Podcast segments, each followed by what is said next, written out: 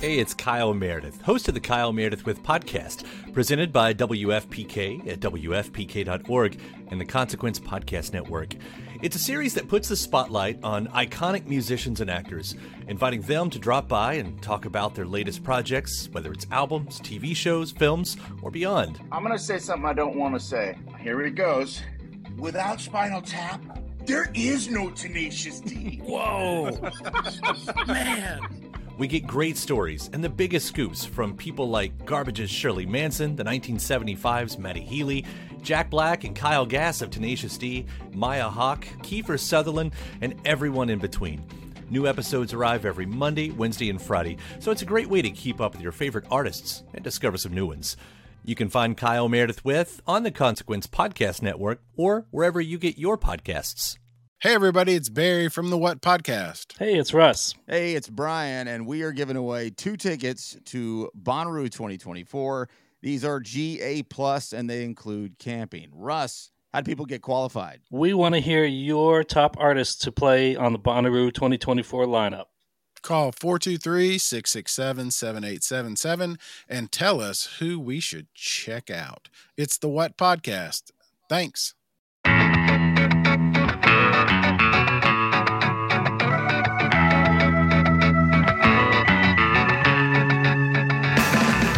The Menzingers, who formed in Scranton, Pennsylvania in 2006, are one of the coolest punk bands to form in the last two decades. Their 2012 record, On the Impossible Past, is a landmark album that perfectly captures the confusion and heavy emotion of being in your early 20s and still trying to figure out your life.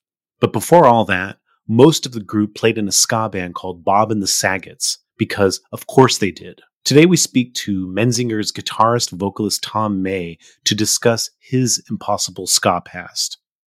Menzingers are one of those bands, kind of like Alkaline Trio, where they just have a rabid following.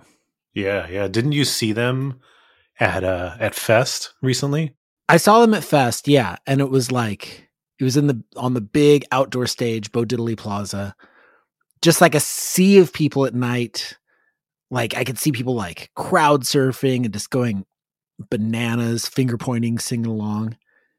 And the funniest thing to me was I thought like the music was like kind of chill. I mean, I'm not I I'm admittedly not super familiar with the Menzingers other than knowing like how into it their fans are. And the fans were into it. People were going bonkers to like a very like kind of mid tempo, not not like super insane song. It was great. Wow, that's that's what you want out of a fan. And did you know that Tom has a ska history? Oh, I did not know that. We should get him on the podcast sometime. You knew it. Come on. You're the one that figured it out. First question. Let's go with Bob and the Sagets. Is that a question? this is a statement. It sounds like Aaron. I actually do. I do have a question. I do have a question. But first, we're just establishing that you used to be in a ska band called Bob and the Sagets. Yeah, for for a long time. That's how we started. As we first started, uh, kind of touring around and regionally in New Jersey, Pennsylvania, New York, and yeah, it was our high school band. Okay, so I have a question about Bob and the Sagets. I was doing a little research online, and I found an old website archived that had uh, your booking email so I want to see if this is really your old booking email. Bob Sa Saget at yahoo.com. Bob's A Saget. Yeah, Bob's a Saget. Oh, Bob's A Saget. Oh, I, I, was I was looking at it as like a Sa Saget, but it's Bob's yeah. Saget. Okay. I think that was the, so there was a bunch of iterations. Uh, if I'm remembering correctly, we had like lost passwords or we couldn't get the full Bob and the Sagets at yahoo.com or something like that. But I do remember that email for sure. All right. Um, is that still active? No, I don't think anyone has logged into that in over 10 years or 50, actually over 15, 16 years now. Damn. Wow. Getting old.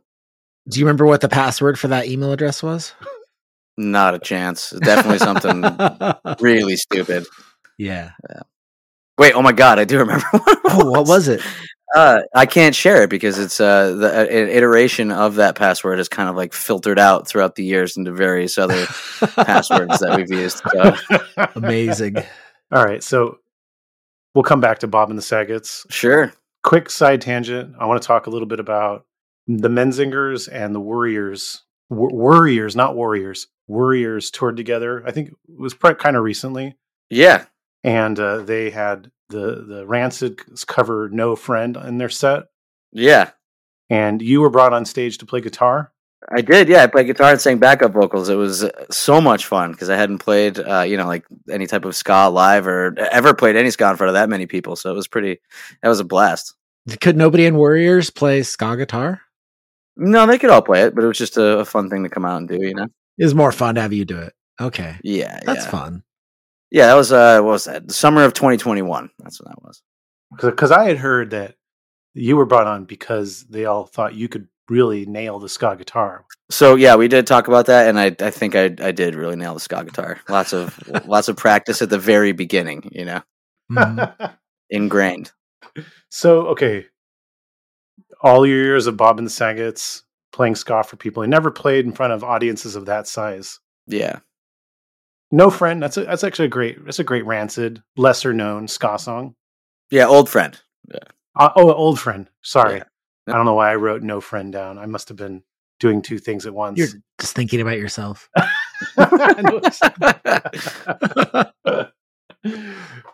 did you have to take you long to? Did you know the song already, or did you have to sit down and really rehearse it?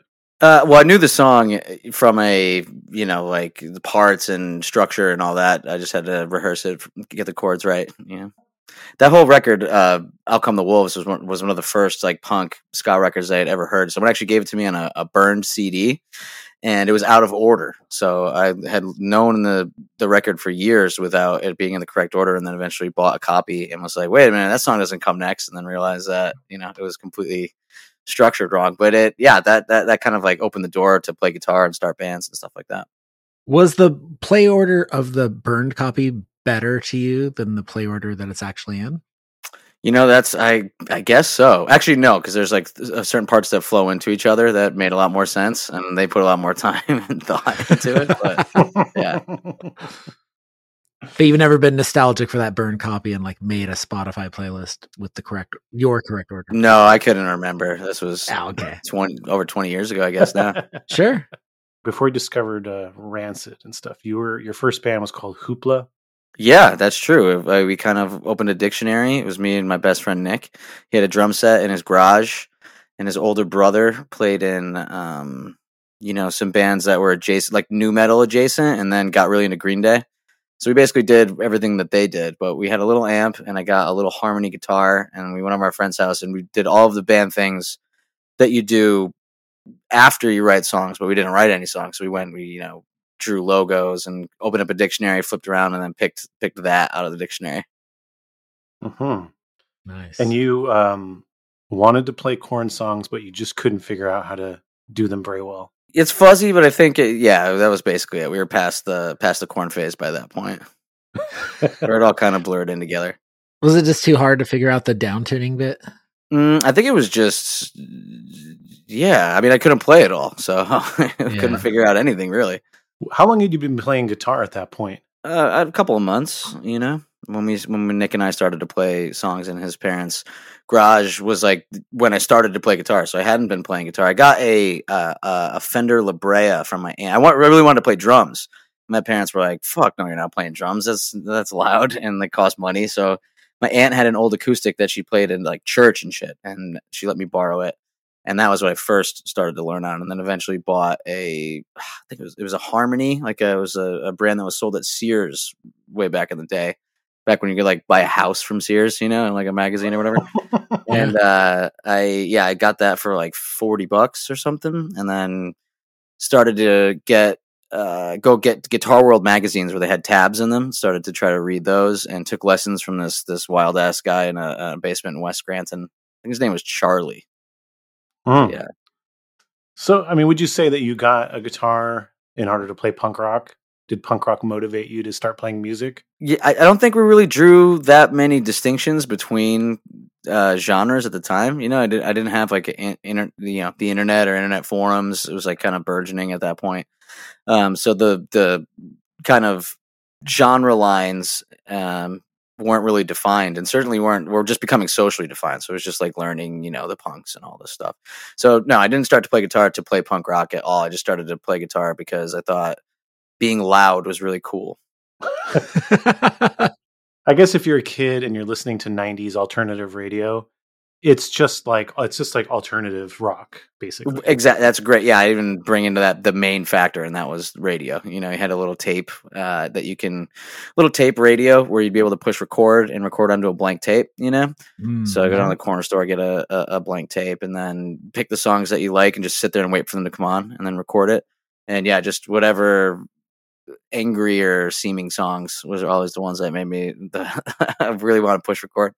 Was there anything from back then that uh, listening back to now, you're like, ooh. Um, you know, I guess a lot of it. Well, you, as a musician, there's and as like uh, you know, spending so much time in studios and stuff. There's so many eras that are defined by certain um the actual sounds. You know, like the Sure, timbre, the yeah. the choices, uh, or the mix.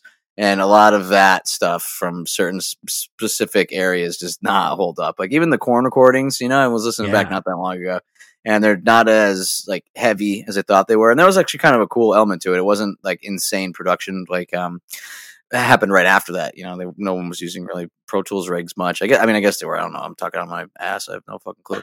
But uh, th- there's definitely like you know certain snare drum sounds and like especially in that nu metal like walls of guitars that just goofy sounded.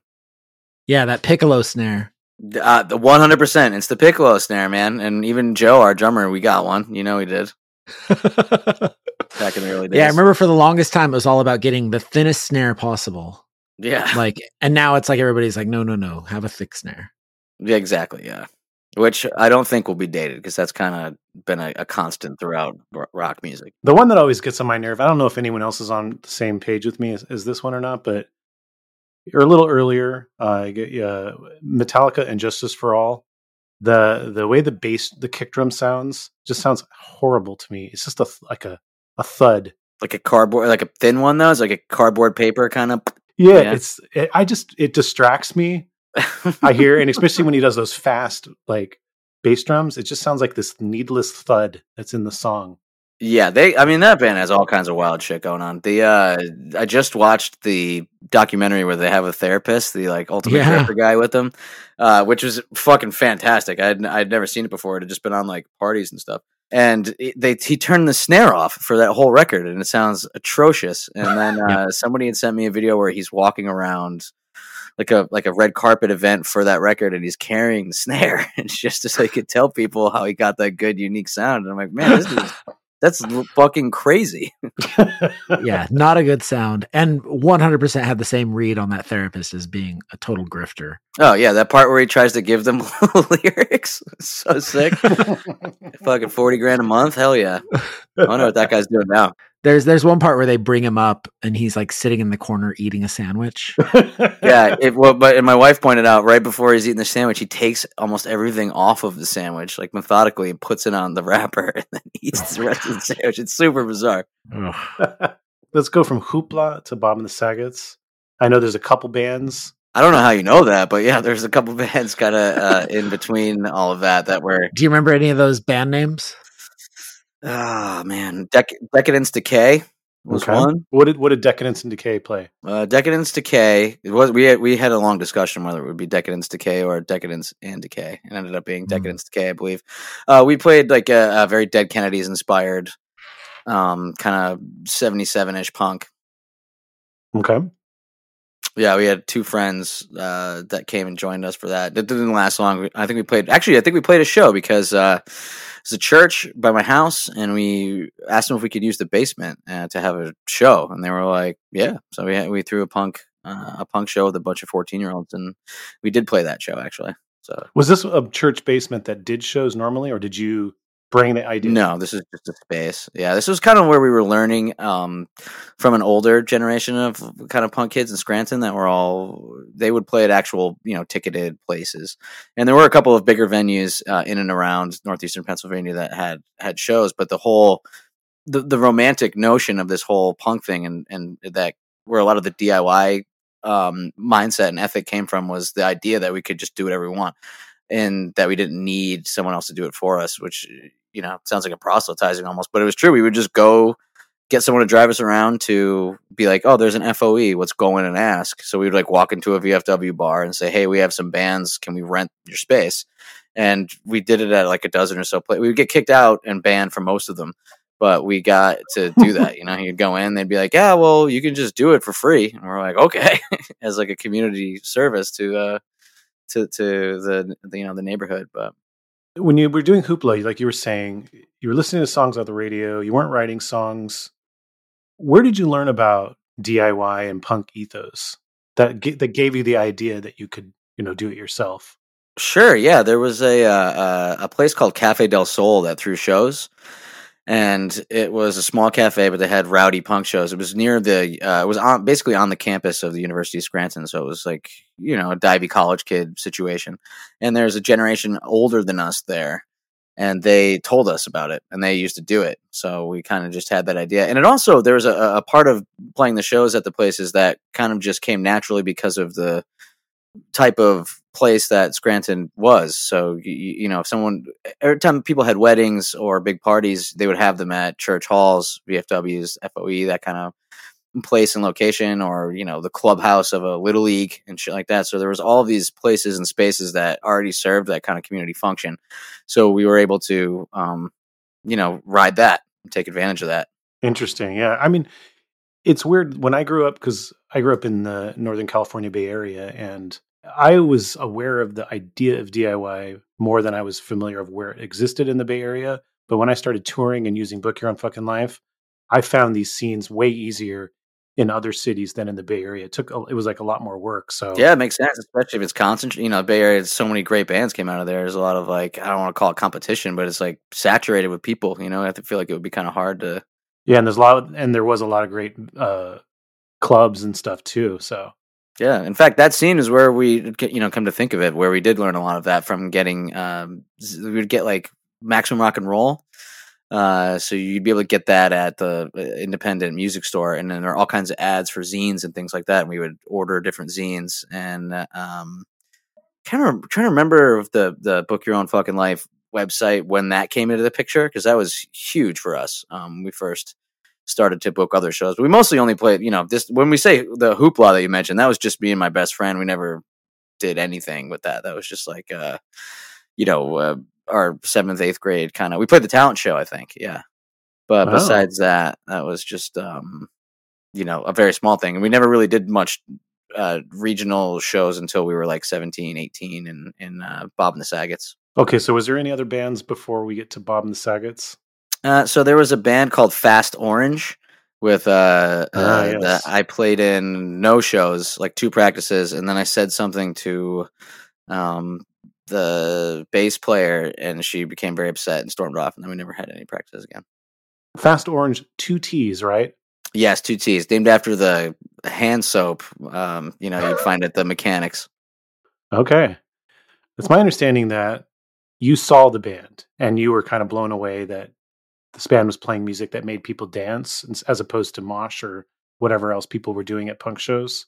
Yeah, or even just Mosh, like 100%. That was a band that I knew people in the band. I knew people that knew people in the band. And I went with uh, one of my best friends to, oh man, the uh, CYC, I think it was called. It was like a, uh, the Catholic Youth Center. It was a giant, well, at the time to me, giant um, uh, recreational center in, in downtown in Scranton that had like a swimming pool, bowling alley, and different rooms. And I went to a battle of the bands there and I saw them play. And you're 100% right. And everybody was you know, we'd watched SLC Punk and we had someone had bought some like casualties DVDs or not DVDs, VHSs off of eBay. And we would watch all those and see how everybody was going crazy. And we are like, well, we want to do that. So I uh, went to go see Fast Orange and then there was the moshing and stuff. But then everybody started skanking and dancing. And I was like, this is too much fun and it's accessible. It's, uh, it's not some crazy thing. Like I knew the people that were playing. So it was really kind of a, um, a realization that I could do it too.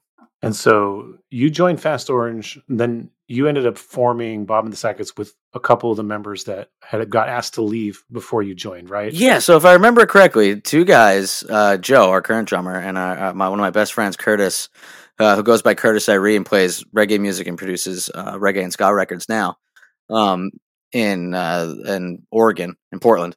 he, him, and Joe and Curtis left the band, and then me and Nick had tried to replace them, or they asked us to replace them.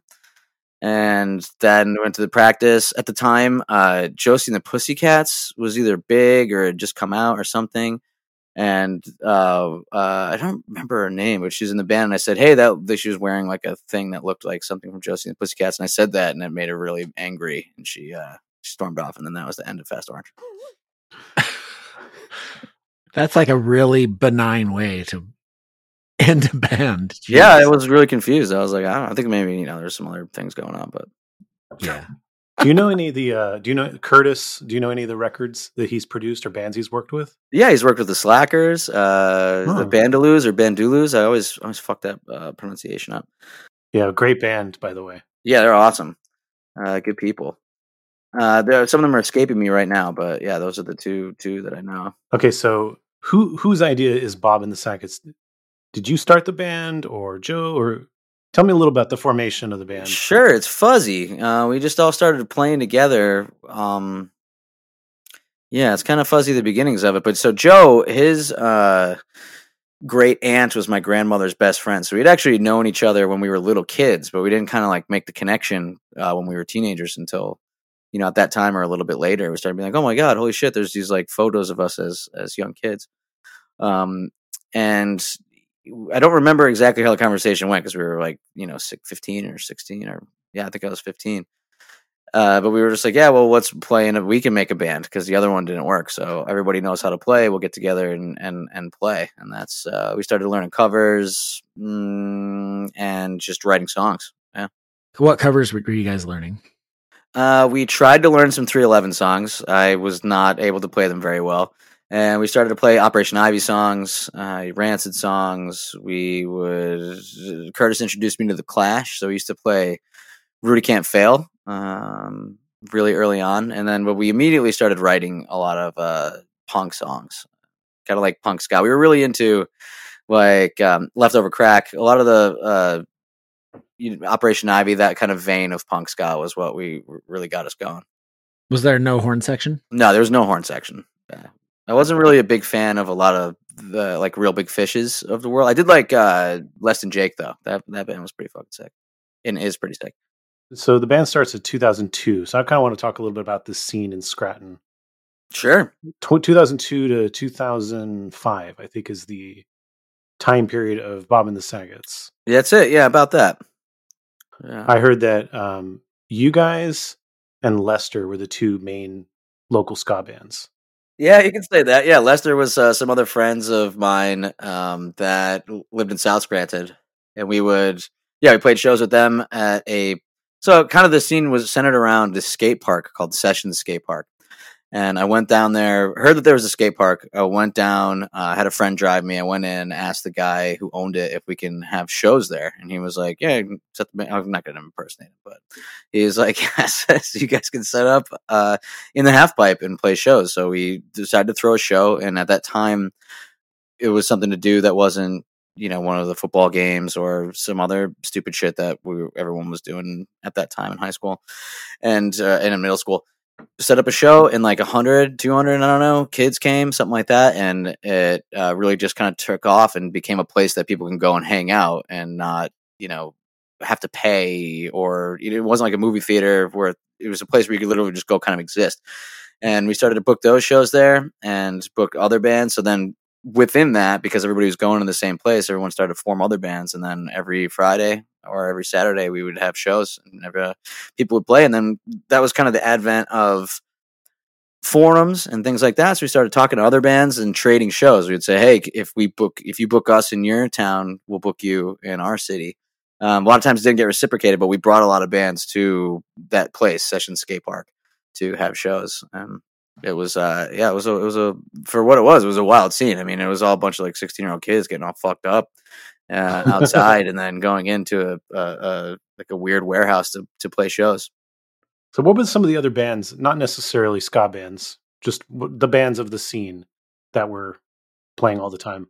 Man, in that scene, there was like these old, you know, Mr. Mike was some friends of mine. The uh, we had the River City Rebels come down one time. Okay. Uh, the band Tree Fort for some reason played a couple times because we used to have. Uh, so we, at the same time, we would also play. The bigger shows were in Wilkes-Barre, which is like 20, 25 minutes away from Scranton, and uh, they would have huge shows. You know, that's where they had Posi Numbers Fest and stuff like that. Was at um, home base and Cafe uh, Metropolis. So we would go and we would open up for bigger bands there. Like we opened up for the Slackers there, uh, the Pietasters. Uh, Big D and the Kids Table was a band that came through all the time for as far as ska bands go. Um, Leftover Crack came one time. Uh, yeah, we saw so many great shows there. I read an article. Uh, ben Walsh from the band Tigers Jaw Yeah, so that's uh, next I was going to mention is Tigers Jaw is kind of the other band from Scranton that came out, you know, same time as us and became nationally touring acts. And there's a couple ones in the, in the Scranton was like a, a little bit older in an indie scene. It's a heavy drinking town too, so it was a lot of like, bars. We couldn't play bars; we were too young. Um, and some of the people were older. But there's bands, uh, our peers like Cabinet. It became a national touring band, uh, and in Wilkes-Barre had lots of hardcore bands like uh, Wisdom in Chains, and then of course Title Fight. We used to play with us, um, and are still some very very close friends of ours. So yeah, there's like there's a lot of bands that came out of northeastern Pennsylvania, to be honest. But yeah, Tigers Jaw. Uh, ben is actually a cousin of mine, like a distant cousin, which is pretty funny. Oh. In the article he said about Bob and the Sagets, he said they were so good as far as ska goes. hey, I'll take it. That's a that's a that's a compliment right there. uh, CC's. What's CC's? CC's. So CC's was a, a, a legendary punk venue in Scranton that we just missed. So I was supposed to go with my friend's older brother to see a show there when I was probably about 15. Uh, I was in South Scranton and it closed down, but that was uh, after lots of drama. So there, there, everybody from you know um, 88 Fingers Louie, Bouncing Souls, uh, a lot of the a lot of bands from the the Berkeley scene came through, like the Lookout Records bands. Um, and then they had like an Oi show one night and a hip hop show following it, and I bet you can imagine what happened there. And there's a big fight. City was like, "Fuck this!" They, from the story that I remember, uh, they hit them with a bunch of violations. They didn't want to fix it, and then the the legend is that it was burnt down by somebody, but it did catch on fire, and it never reopened again. So no confirmation of whether it actually was arson or not. Uh, no, I mean I could probably Google it and find out it's been an urban legend I've been repeating falsely for twenty years, but I'll, I'll just let it let it stay there. Yeah, it's fine. yeah. Okay, so Bob and the Sagets hits the road. You, you you start touring because you're trading shows, you're connecting with bands from other parts of the area. Uh, yeah, basically, we kind of just started to email, um, and so MySpace was kind of a big thing at the time. Uh, Well, I mean, it wasn't kind of a big thing; it was a big thing.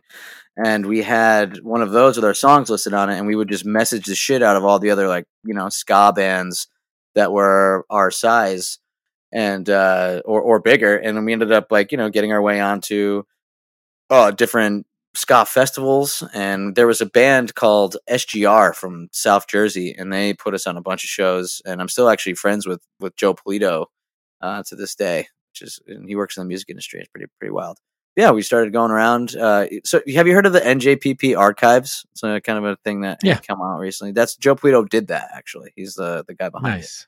yeah, pretty pretty wild.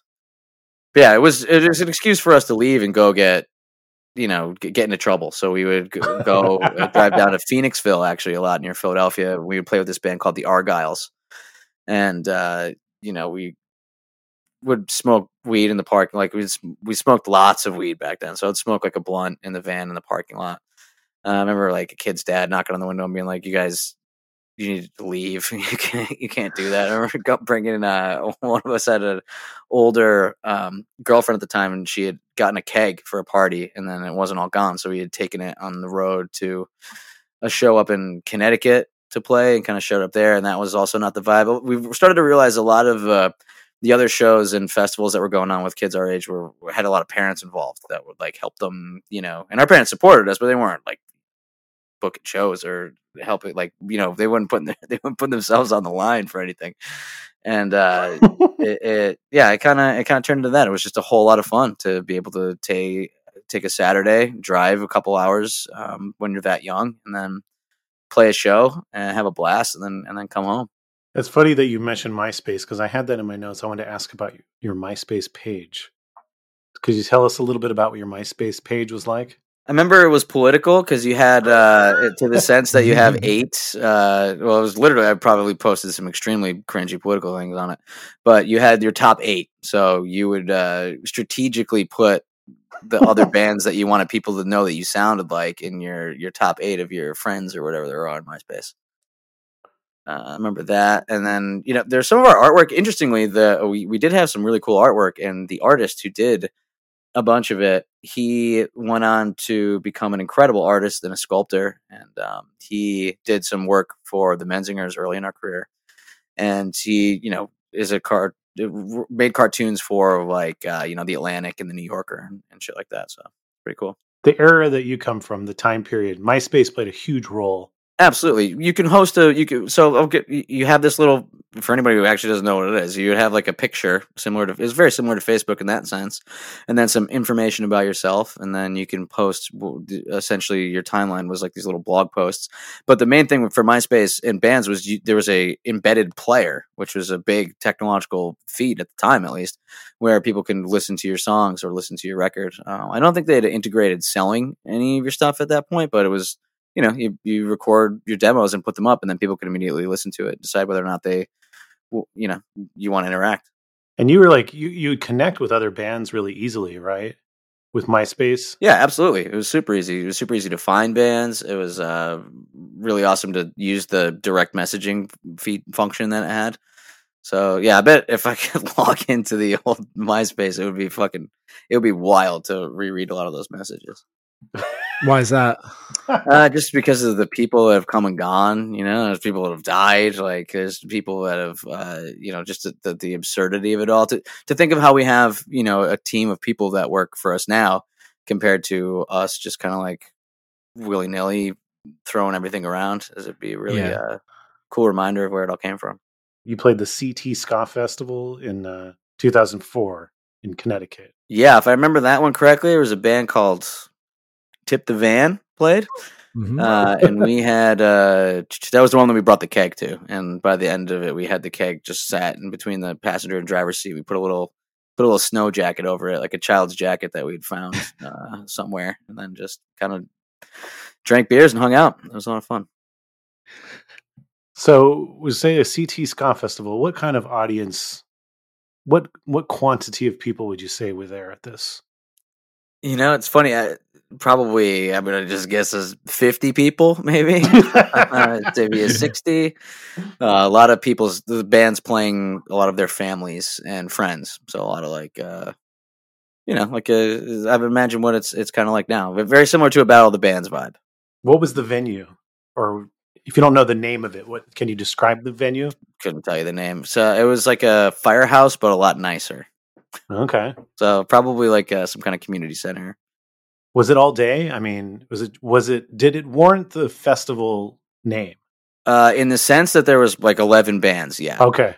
Yeah. eleven bands is a festival. Yeah, any more than for any more than four or five bands is a is a festival.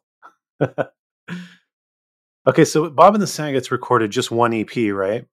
Uh, actually, recorded three releases. Um, three releases. Of, yeah, three releases. We actually just listened to them the other day. We were uh, working on pre-production for our new record, and we were hanging out in the kitchen um, after a day in the in the studio, and just bringing up old bands and listening to old bands from the time. And then uh, some of the guys put on the old Bob and the Saget stuff, and it was, was you know, I could say this now. I was wildly surprised at the uh, the playing and the production. I thought it was going to be so much goddamn worse.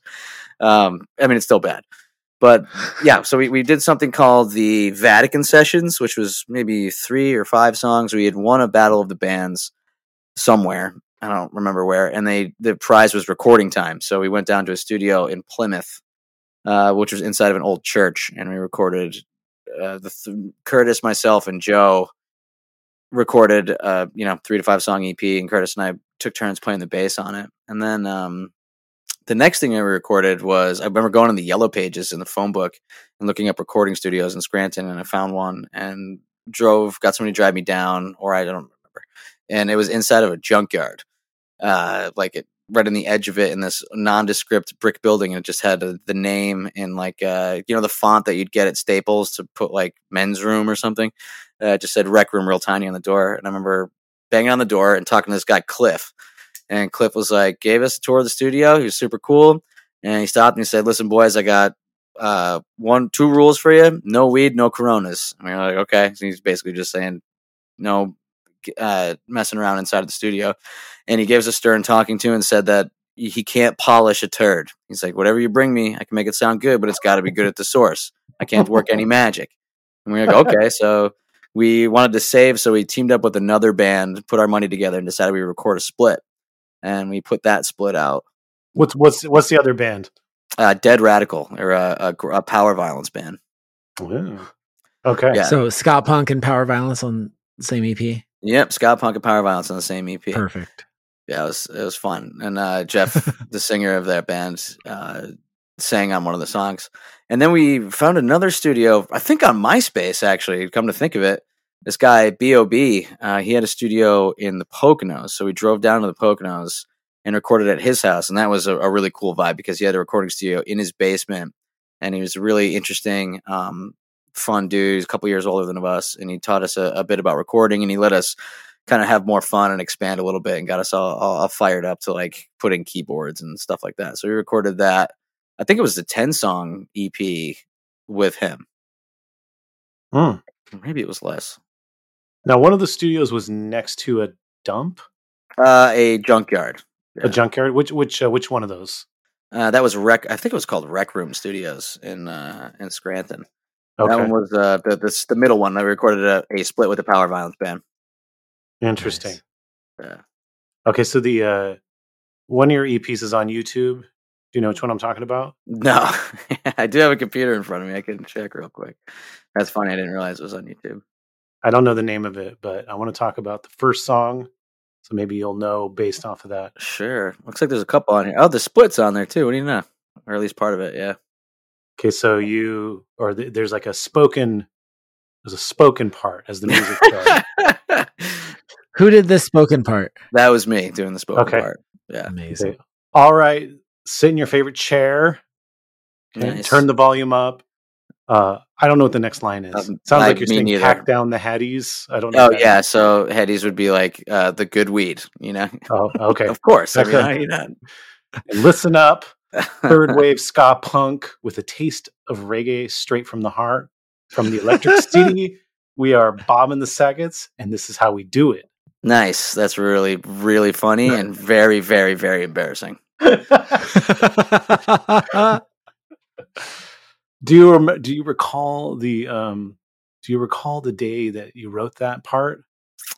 Uh, yeah, I just made it up, and uh, they told me to go in. We were drinking and um, you know, getting stoned and all that. And we were we had a bunch of the songs done, and we were working on them. We were like, we should do an intro, a spoken word intro, like all these like other ska bands do, or like people do live.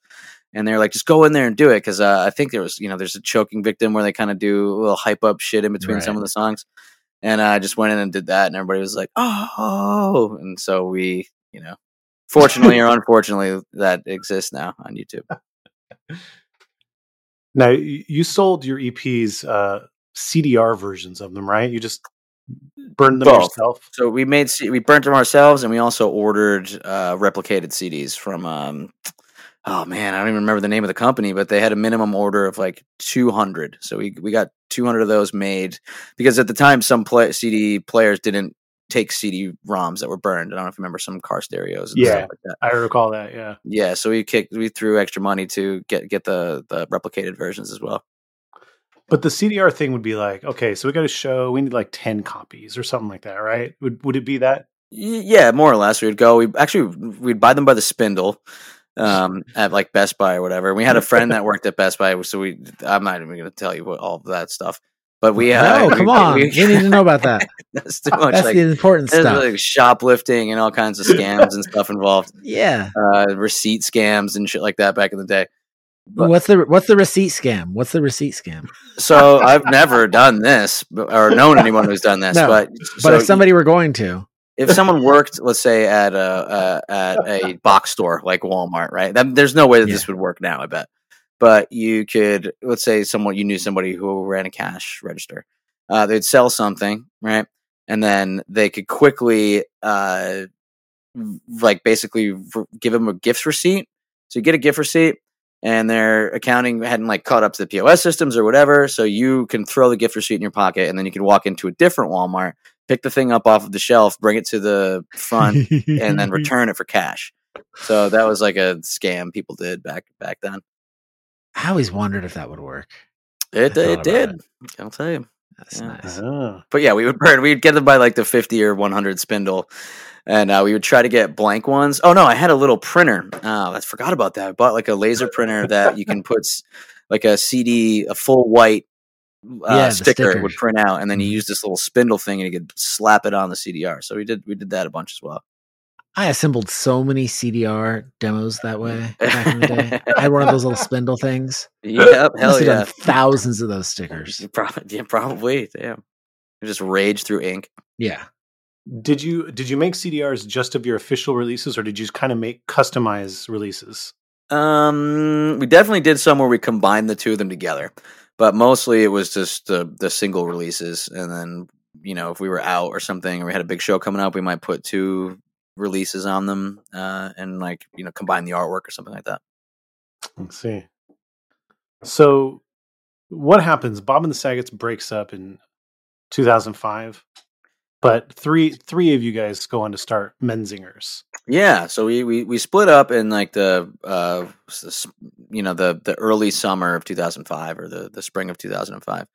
Um that was my senior year of high school and then when we graduated Joe our drummer and I moved into an apartment together um in West Side just by the the Lackawanna Avenue bridge. And we wanted we were keep playing. We had another friend uh, come and play with us and it didn't work out with him and my brother played in a band called Cosmos with uh it was actually Adam from Tigers Jaw was in it and Bob from Captain We're Sinking and Mike my brother went on to play on the Captain We're Sinking's first record and, and do shows with them and then Greg who's in uh, Menzingers now. And I got his number from my brother and I remember I went on a, a, a ride up to the Greg was from a little bit outside of Scranton up in probably like 20 minutes half hour outside or something like that. And we were driving up through the country up there, like on a on a ride. And I uh, remember I had his number, so I remember calling him, leaving a mem- message. I think it was a school I, his school night for him. He was still in high school, um, and being like, "Hey, do you want to come and jam with us?" And he did. He came. He knew our bass player Eric's younger sister, who's engaged to now. Actually, pretty wild. This many years later, but um, Actually, it's not wild at all. But then he came and started playing, practicing with us, and then we booked a, a show or two and got it all together, and that was that was kind of that. You have a song called Richard Cory that was a Bob and the Saget song, but that made the transition to the Menzingers, and it's on the first record, A Lesson in the Abuse of Information. Yeah, that's abuse of information technology. So Richard Cory was uh, a poem that we had to read. Hey, Alfred Lloyd Tennyson, I forget, I forget who it was who wrote the poem. I should probably know that. But uh, and I had like a you know an AP English class that we had to do this project for, so I wrote that song for that project. And I wasn't sure if we recorded that with Bob and the Sagets or not. I think we did towards towards the end there, and we used that. That was like one of the first songs that we learned together. We just kept it because it hadn't changed, and it kind of wrote. It was the same way that it was for me in in school. So did this song make the transition because it was a, it was kind of a late period Bob and the Second song, and it gave you a little bit of material to start with? Yeah, and it was uh, we were pushing away from the ska uh, and that that kind of vibe and scene and stuff. Well, not scene, but the the the vibe in our songwriting. We started to get a lot more into punk, specifically. You know, I was into punk. We were all into punk rock the whole time. We played a lot of punk songs, but that song in particular was kind of in this like folk punk direction that we really wanted to go in, and we really liked it, so we we, we kept it. Was there any specific like new influences that you can recall in the in the early years of Menzingers that kind of were, were pushing you in this different direction, like bands that you were getting into? Totally. Against Me was a, a, a huge influence at the time. There was a friend of ours went to um, uh, friend John. Uh, he passed away unfortunately, but he had went to um, juvenile detention, and they had a maximum rock and roll in there, and he read an article about or an interview with Against Me, and they had a song called "I Still Love You, Julie," and he was uh, dating someone named Julie, and when he came out, he was like, "Hey, we got to find these songs," and listened to them and became huge Against Me fans. That was uh, and that was and, and that was like towards the end of Bob and the Sagets, or and that really just started to take over. And we started to play a lot more kind of punk songs that were written on acoustic guitars. We did a lot of like acoustic guitar sing-alongs while we were having parties and things like that, and that kind of morphed its way into being louder punk songs. It was kind of the first time we really saw that that uh, bridge gapped. I see. We should also talk about the song called "Dark Side of the Poon" from your first record. oh my god. Well, it's not on the first record. That was a, a, a demo that we had and gave it a goofy ass name. Okay. You know, you got a bunch of 17, 18 year old boys acting like fucking idiots. But it's got some like uh, pretty prominent reggae elements too. Oh, for sure. Yeah, we wrote that on a on like a digital four track, and we kept bouncing things down to have the space. And we had to be, if I remember correctly, we, we couldn't be that loud when we were making it. So we were kind of were just like layering things over and over, and uh, uh, yeah, rolled into a, a reggae song. Is that the most ska reggae song that ever exists in the Menzinger catalog? Um, uh, yeah, I would say so. Yeah. And saying it exists in the catalog is a stretch. I guess the demo is out there, but uh, it, it uh, yeah, it is. We we have flirted with writing um, different reggae parts and stuff in the past. Not really, not really recently. Um, we did used to cover uh, "Gangsters" by the Specials. That was a, a, a, one that was a staple at live shows for a while. Wow, how did that go? How would that one do at shows? Oh, it was great. Everybody, Scranton was lots of ska fans, you know, and we were too, and we loved. Uh, Specials are still one of my absolute favorite bands. So you know, I listened to that song constantly. It was uh, we covered we would cover that right into um, Spanish Bombs by the Clash. Is that your favorite special song, or do you have a different song you would say is your favorite? You know, uh, it's a tough one to to pick a favorite, but I would say it's probably you know what is my favorite is favorite live band performance on TV. You can't I can't fucking find it anywhere. Uh, it pops up and down on like you know a Vimeo link and shit. But there's a SNL performance from the '80s where the Specials play gangsters, and it's like the rowdiest TV performance ever. It's so sick. Yeah, and it um they come out with like Tommy guns and stuff. Yeah, he starts it off. He's so like on top of the steps. He's got a fucking Tommy gun on his shoulder, and he just does the Bernie Rhodes knows part in the beginning. It's so sick. Yeah, yeah. I think my favorite special song is Ghost Town, though. Just uh, it was one of the first ones that got me into it, and it was just such a strange song. It's one of the only songs I could think of that has like a a part that's just a chromatic scale. There's like a real creepy part. I think it's in the second verse where um, uh, the organ player just goes do, do, do, do, do, do, right down the scale, you know, right down the, the notes of the keyboard, not not in tune, and it just sounds so creepy and fucking cool. I don't think it's my favorite special song, but um, I have a special place in my heart for "Dawning of a New Era" because yeah. when I first heard it in high school, I was listening to the like I was really captured by the lyrics because he kept talking about these different areas, like Area Six or whatever, and I didn't know what that meant, and so in my mind, it was like it was like a sci-fi situation. Like you know, this, the song took place in like a science fiction world. That yeah, I thought the same thing. that's not that's not what it is. I don't know. I have no idea what is that a thing, Adam, in England area? I don't know. Okay, we don't. I've know. never heard it. Yeah, and I don't want an answer either. Yeah, yeah. I would rather live in my mind that way. You rather just live in, in your science fiction dystopia. Yeah. Yes. yeah, that's fine. Okay, so was uh was there any other songs that came over from Bob and the Sagets? Not that I can remember. There was probably guitar lines and things like that, or bass lines, or you know, drum beats or something like that. But there's no um actual written songs that I know that I can remember. Were you guys like, this is a new band? We're you know, like, did you cut ties with Bob and Sagets, or were, were you still kind of like, you know, like, oh, we're kind of we're kind of the same band and I don't know. You know, there was a, an emotional uh, detachment because we had played together the with the Bob as Bob and the Sagets as four of us for a couple of years. It's kind of like it doesn't seem like a long time now, but at that point we were only alive for 18 years, so three or four years was a, a measurable section of our lives. So there was definitely like I remember being uh, you know a sadness, and then there's the kind of like typical adolescent reversion away from it. You want to like push it away and develop a new identity, but I just don't remember it being all that serious. We don't think we really had the capacity to think of it in such a um a, a deeper way like that. But we, yeah, you know, we we still had the same friends. We played the same venues. We uh still hung out. So it wasn't so much of a, a you know a big push away, but we definitely wanted to to show our friends and stuff that we were a new band doing new stuff.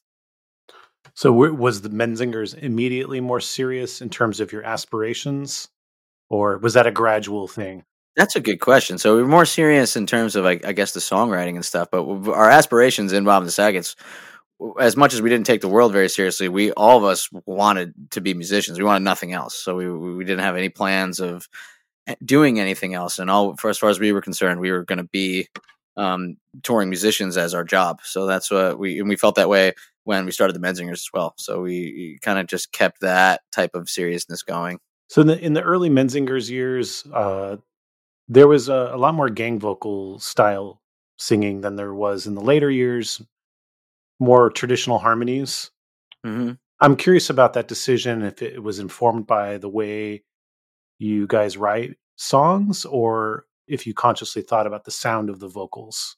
So we really liked the aspect of gang vocals. It was a, a way to build and, and share like a camaraderie when we were recording, but also we wanted people to sing along at shows. So when you heard gang vocals on a record, you sang along at that part at the shows. And a lot of it developed from I had mentioned most of the music that we played was together with uh, acoustic guitars at parties and things like that, where singing along just felt so good. Um, so we brought that over into the um, into the songwriting, and we were just starting to learn about. I mean, we did harmonies and stuff in, in Bob and the Sagets, but we were you know practicing getting better and uh, being more conscious about writing harmonies like uh, that that title track off that first record uh, we wrote the harmonies out on a piano and then recorded them and that was um, kind of a, a, big aha kind of moment for us a little bit. And we would do them live. But yeah we as we got on we just not that gang vocals are corny or anything but they just didn't find their place in the songs that we were writing so we didn't uh, do it as much because it's kind of a it's also funny recording a gang vocal is not that easy. Everybody starts and stops the lines at different times. It ends up sounding really sloppy very quickly. Um, and we were going for a a more cohesive tighter kind of sound. Sure yeah. One of the pitchfork reviews of a, a menzinger record i can't remember which one but ian cohen pitchfork writer wrote the review and he said the menzingers are classic rock band with expired Warped Tour laminates as rooted in social distortion and ska as they are Springsteen and Kerouac. What do you think of that description? Uh, on a scale of one to 10, since it's a pitchfork review, what, rate that description. Sorry, could you repeat the last the last half of what he said or what they said? As as rooted in social distortion and ska as they are in Springsteen and Kerouac. Yeah, I mean, sure. We're not, we're never huge Social Distortion fans, but the lineage from Social Distortion that comes down to us is uh, uh, that makes sense, you know. And we have certainly read, uh, uh, listened to a lot of Bruce Springsteen growing up, and have read a lot of Kerouac. All right. So, we're, what are we going to give that review, uh, or that's that line, that description? What's your rating? oh man, I don't know. Uh, I I trying to do this thing where I do a one to ten, but no sevens. So I'm going to give it a hmm. six. A six. All right. Yeah. Okay, so I want to hear the story of the very first time you met Brendan Kelly. Uh, this was that fest. Yeah, it was. He came to the he came to the uh, merch booth. And I was just texting with him a little like a couple minutes ago. That's wild. Uh, he yeah he came to the merch booth and he was uh, and I was the one who didn't know like I'd listened to the Lawrence Arms but I didn't know what they look. I'd never seen them before. I think I was the the only one. But I was standing at the merch table and he came over uh, and was like, "Yeah, man, uh, that was great. Can I get a shirt?" And I was like, "Yeah, what size?" He's like, "I'm yeah, I'm, uh, I'm Brendan Kelly uh, from Lawrence Arms." And I was like, "Holy fucking shit! This guy's a, a, a legend whose songs I love." And I knew that he was um, a uh, he helped with like A and R and stuff at Red Scare Industries, which is the record label that you know we'd wanted to sign to. So he came over and was like, "Yeah, I'm gonna t- you gonna meet my friend Toby. He runs Red Scare, blah blah, all this stuff." And uh, so we ended up going to the bar. Toby bought us lots of drinks. We got really drunk because it was at Fest, and we were you know I was like 22 or whatever. And he uh, was buying shots, and some of our friends were like sneaking in and getting them. One kid ended up having to leave in an ambulance, which was which Whoa. sucks. um, but yeah, that was how he met Brendan Kelly, and then since then he's he's grown over the years to become a, a close friend. You played uh, the Lawrence Arms 10 year anniversary at the Metro in 2008. Yeah, one of the greatest memories of my life. I think we drove straight from Philadelphia to get there the night before, uh, which is like a 13 and a half hour drive. So we got there before closing time at the bar next door to Metro called uh, the Gingerman, which is now called the G Man. And um, Toby from Red Scare lived above it. His wife Katie was the bar manager, so we got treated like royalty, which was absolutely amazing. And then we played the uh, the 10th anniversary show, which was uh, just an enormous hometown show for one of our favorite bands in a legendary venue that is you know it's part rock club but it's it, it, it was an old either burlesque theater or something like that so it has all these kind of ornate 20 like art deco almost uh carvings and things and it just has an, a- a real you know and, as much as the thing can have an energy it, it has it so it was uh us in this place playing the biggest show that we had ever played up to that date with one of our favorite bands and getting to meet all of them and see all these cool people from all these like bands that we look up to hanging out backstage. That was a, a really, really incredible night. Cool. So, how do you remember like how much before that show you had met Brendan that very first time? Was it around the same time? Uh, it wasn't far from it. I don't remember the exact timeline, but uh, it was not not too far from it. I think that we may have recorded a record in Chicago in between uh, that time. So w- when we did record that record, Brendan would come and he brought us, you know, pizza, and he brought his kid over and would hang out at the studio with us, and we got to know him uh, a bit there. So, did he personally invite you to play on that show? Yeah, well, we heard it. So Toby Jeg, who uh, uh, runs Red Scare, he's like a tour manager, and I think he manages the Lawrence Arms. Um, so he had, was the one that we worked with, you know, on a day to day regarding new music and what we were going to do with our career. And he got us all kinds of tours and introduced us to to to NOFX and shit like that. So he he was the one who reached out to us about playing the show. Okay, so you, you know you got a couple albums. 2012 on the Impossible Past. Past. This is sort of the turning point of the band. Yeah, t- uh, today's the anniversary of it coming out. Actually, So today we're recording on February 21st. Is that is literally the anniversary? literally the anniversary. Oh wow! I, I didn't I didn't even bring any champagne. I had some downstairs somewhere. I've seen it described as an accidental concept album, and uh, I, there was a uh, Hard Times. Did you ever see that Hard Times article where uh, the joke is that uh, 16 year old Menzinger fans are nostalgic for their 20s? So good. Yeah, they have a couple jokes uh, about us, and they're all pretty pretty damn funny. Yeah, I think uh, accidental concept albums is definitely a, a fair fair assessment. That was a that ended up happening. We ended up kind of without being so uh calculated about it uh, not that it was like fully in our subconscious but we didn't sit down and say hey we're going to write a concept album but we did sit down and write the, the record together so we had a lot of the same themes and those themes were just kind of a lot of mirrored reflections of our life and what was happening at the time. So uh, there's a lot of the songs ended up being about the same kind of characters and they kind of weaved in and out of those songs and and I've I've read some people what they've written about the record online as far as like trying to nail down like an actual narrative of a of a broader story. And some of them are if uh you know wildly impressive to to to say the least that someone would spend that much time thinking about our music. But also that uh they're kind of true. Yeah it was uh, it's really interesting how that kind of came together. Did you feel a shift? You know, at, at that point in your life, maybe it was your age, or maybe it was just the amount of songs you'd written to get to that point where you felt like you were communicating something emotionally or getting to a bigger truth. Yeah. Uh, yeah, because we had written songs before, and not that we didn't put thought into them, you know, enough caveats already, but not, not that we didn't put that much thought into them, but they weren't for the same uh, conscious reasons. So we'd written songs before to express, uh, you know, and I just speak for myself, uh, the lyrics that I wrote to express the things inside I really wanted to share. Eh, but a lot of it was also focused on like, well, I need to write songs because I need to play shows, and this is fun, and this is what I want to do. This is what feels good.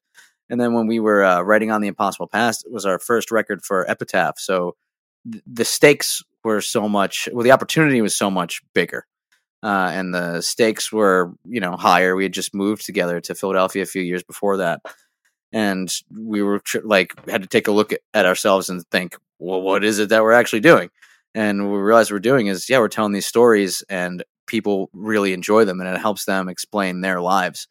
Um, the same way that writing the songs help us explain our lives to ourselves, and kind of helps create the narrative that we use to explain the world and we thought about that um, a little bit more deeply and started to write more consciously uh, when we did that record. And yeah, like I mentioned a second ago, it was first for Epitaph. We um, we were going to record in Chicago again, and we you know had an entire this like super cool office in Los Angeles. We then they flew us out there. There was a guy holding a sign that had our name on it. Um, it was a, a really really mm. wild experience for the for the four of us. It was the first time some of us had ever been on a plane before. Um, so the, the the the stakes were big, and we knew that we if we wrote a good record that people couldn't relate to, we would get to tour more, and then we could actually turn it into a career. We didn't have to work the jobs that we didn't really want to work in uh, back home, and we could just focus on touring and and then focus on songwriting. I really like that the record, the first line on the record is I've been having a horrible time pulling myself together. It's uh, it really sets the tone in a in a way. It's it just goes right for it. Yeah, it was uh, uh, uh that's a Greg song, and when he brought that to practice, he had had like that mo- majority written, like that that whole intro was already done, and he's just like, "Hey, this is what I was thinking," and then said that, and we were like, "Damn." and that, at the time, we were practicing in our the the basement of our row home uh, in South Philadelphia, where two of us bedrooms were in the basement. Two of our bedrooms were in the basement, and we it you know there was so much chaos at that. But it was a great time, and looking back at it, it's always you know rose rose tinted glasses. But it was the you know right after kind of the thick of almost the, the recession. It was really a hard time for a bunch of us and for in our relationships and with our families and uh, just that point in our lives of not knowing if the the band's going to work or not. So yeah, kind of that that that album definitely lives in uh, uh, the same realm of uncertainty that our our lives were in at the time. Yeah, the twenties. I think your twenties feel. Um, I don't know if it's really true in reality. You know, speaking from somebody in their forties, um, but it feels at the time like decisions you make now will have will impact everything going forward. Absolutely, it's like permanent record syndrome situation without the mm-hmm. permanent record. You think that that the everything is the every decision you make is so wildly important, and uh, you're never going to get another chance for certain things, or like it's it's it's it's you know do or die every day. Uh, totally, I can definitely remember feeling that way, and I I don't really know many people. I don't have friends in their twenties. I'm 36 now, uh, but you know I've got cousins the same age, and talked to them and, and I've talked to people, our fans at our shows, and it, it definitely seems to be, at least for this part in America, pervasive kind of mindset with people in their 20s. Uh, I remember um, like 10 years ago having a conversation with somebody who was, um, you know, in their early 20s, they're in college, and they were telling me that they were thinking about um, taking a year off of school to go pursue music or something. And they felt really like kind of guilty about it and really weren't sure if, if it was the right decision. And I was like, you have so much time, just do it. Like it's oh not a, as big of a deal as you think it is. Like totally. Yeah. that that one year you spend it really will have was not a big ap- impact at all on your future. Unless, totally, it's crazy because at the time, yeah. I remember the idea of not going to college. So it's gone to college and stopped the tour. I think I stopped maybe the year before this to go to tour, or a couple years before that. But uh, yeah, you just felt like taking a gap year or whatever, which is you know common practice in a lot of other uh, Western countries, was such an outrageous and unacceptable thing that it feel like you you couldn't do it. But a year is fucking nothing, man. Yeah. When when did you start to feel um, or notice? What, was it an immediate thing? The record comes out and you're getting attention, or was it a very gradual thing? Um, so our our actual popularity as a band has been gradual compared to some of our peers and some of our friends. It's been an incredible, you know, one to one X Y axis kind of drift upwards. uh, it's been comfortable. We've been able to adjust to it. And nobody like died of a drug overdose or anything. Fucking nobody went crazy. The uh, that record though really launched us into. It was a really good timing. So we had people on like forums like Punk News and the fest and like the kind of cultural infrastructure that existed with the fest and does exist with the fest are kind of like almost branding, I guess, or like that gives me chills to or like I feel disgusting saying, but it's like uh you know uh, uh, a scene, I guess I could have just said. Were really rooting for us when this record came out. We were underdogs. We were, you know, the four your four cousins from Scranton that moved down to Philly and we're trying to trying to make it as a band. And a lot of music critics really loved that and they treated us really well. We got great reviews and most importantly people really liked the record. So when that happened, we started to get a lot of offers for support tours. So we would go and open up for or play second or third or whatever for much bigger bands, and that allowed us to learn how to tour, uh, to learn how to run a band, to learn how to uh, work together. Excuse me, and to get along and and we started to work with right before that we had started to work with our manager tim and our, our booking agent phil. And yeah so when that record came out everything changed. It became a lot more serious. We knew in fact so it came out in february 21st of 2012 and 2012 was the year that we were able to tour full time for the first time. So we were able to not have to keep the jobs that we had at home. We were able to just keep the whole thing rolling uh, since then. So it really did change a lot. We got a lot more popular after that record came out. Interesting so sometime after this, I don't remember the exact year. Uh, Jeff Rosenstock was uh, opening for you. Yeah, we did a couple a couple tours with Jeff, or at least a bunch of shows with Jeff. But yeah, I read it was one I was reading about where you said that you would do vocal exercises during the end of his set. Yeah, so I would miss. Uh, you know, that's I still to this day I always you know miss the at least the second half of the direct support band, like whatever whoever plays right before us, because I got to go and warm up. I uh, actually that's weird uh, when you say that. I was like, oh, I, I thought I'd see. I read this a different way, and this is why I, I was going to ask a question. The way I read it was, oh, you you you you you did vocal exercises to Jeff's songs during the end of his set. That's interesting. Yeah, no, not not a not a bad idea. I guess it would be kind of obnoxious if anybody was standing next to me, but yeah. And I mean that by me just being loud next to them. Not uh, I love Jeff and love Jeff music um, yeah, no, I would you know hide away and put on headphones and, and do vocal exercises. What are your vocal exercises, by the way? Uh, so now I've, I've, used a million different ones. So we go back and forth. It's funny. Both Greg and I do something similar. Um, I took vocal lessons in Philadelphia. I don't currently take them now. I got to go back to, it. but uh, I had a great vocal teacher named Steph Emery that teaches in Philadelphia that um, taught me so much about singing. And we recorded doing vocal exercises together on like a little field recorder. And I used that on my phone, uh, recording of that to sing along to. And then that's what I do as my vocal exercises. But oftentimes, if I either, you know, am not feeling it or don't have it, I do something quick uh, I just Google like literally, not Google. I'll either use uh, a YouTube playlist that's like five minute vocal warm up, and it's the same guy, and he has like fifty million views on this on this one video. But uh, I'll use that sometimes as well.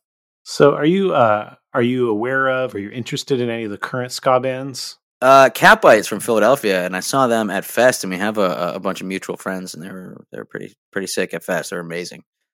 So yeah, that and then just the ones that uh, Curtis knows, like uh, uh the Bandaloos and and Irie Idea is what Curtis goes by. Interesting. Yeah. So you, was that the first time you saw Catbite? Uh, it was. Yeah.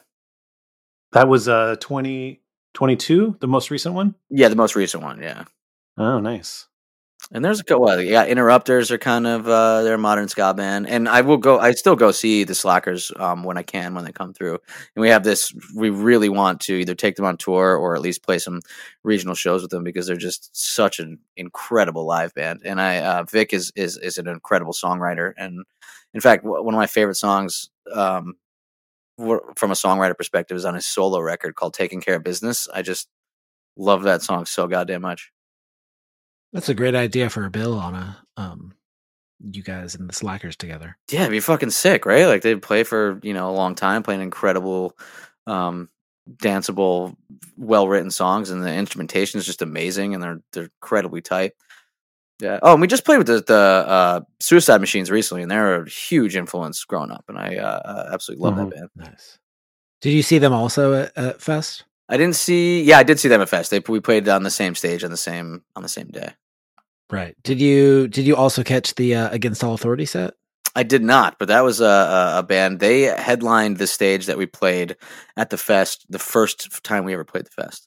Um, and yeah, that was a, a great band that also came through Wilkes-Barre at least at least one time. All right, so you're uh, you're assembling a Menzinger's house show in 2023. It's a fantasy dream show. It's going to be at a house show. You can have any band that's currently existing on the bill. Who's on this bill? Damn, it's in a house. Yeah, it's a house show. And it could be any band I want. That's this is tough, man. They have to still exist. Okay, All right. So no Op Um, Ivy. no Op Ivy. well, they're all alive, right? You know, Hey, get them out there. I don't know. This is this is a tough one. I wish I had a, a, a, a like home run answer. Um, but I just immediately started thinking of the old house shows that we used to play. I would rather resurrect um, the kind of vibe from there. But that's kind of they're kind of gone. I went to a house show not too long ago, and uh, maybe like two, three. Well, it was before the pandemic actually, so I'm full shit. But uh, is you know everyone, everyone there was a lot older now, so it didn't have the same remembered charm from the chaos that you could have in 2010 in Philadelphia, where um, you know the housing situation that was going on, and just the could, no one could afford to go to a show anyway, so we would just get a six pack and and have it there, and that was a lot of fun. So this is the, so the the um the house show scene in Philadelphia, 2010 or so, maybe the peak of it.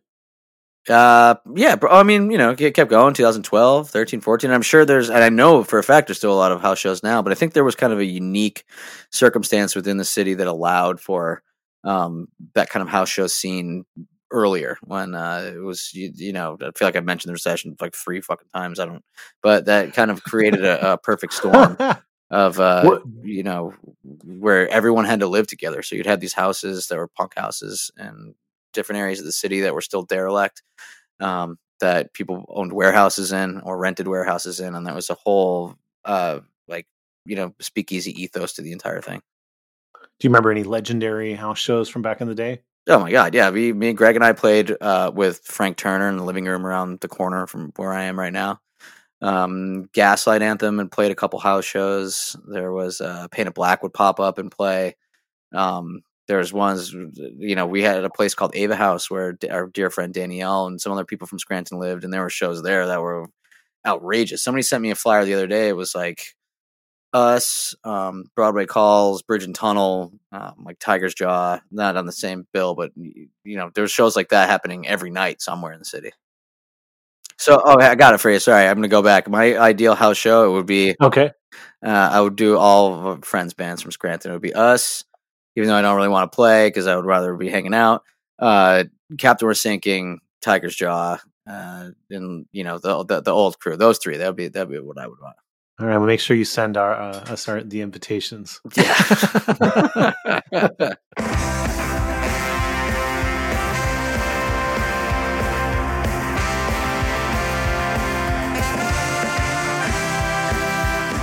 Don't go anywhere.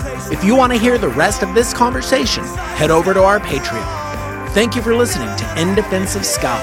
Please rate and review this podcast and tell a friend. Follow us on Twitter, Instagram, and TikTok at In Defense of Ska. Pick up Aaron's book, In Defense of Ska, at your local bookstore or online. This podcast is edited by Chris Reeves of Ska Punk International. This is your co host, Adam Davis of Omnigone, leaving you by saying Ska now more than ever.